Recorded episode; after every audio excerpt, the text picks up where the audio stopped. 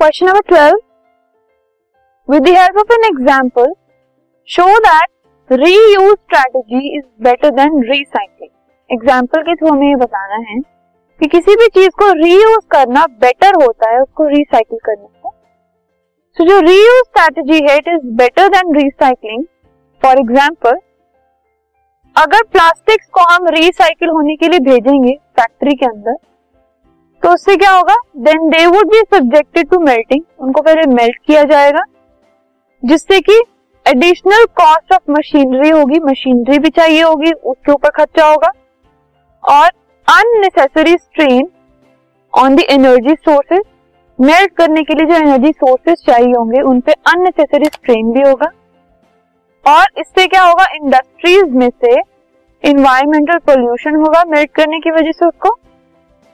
And ये सब factors जो हैं they are ignored during reuse. अगर हम रीयूज करते हैं किसी चीज को, फॉर एग्जांपल प्लास्टिक बॉटल्स है, उनको हम बार बार ड्रिंकिंग वाटर के लिए यूज कर सकते हैं।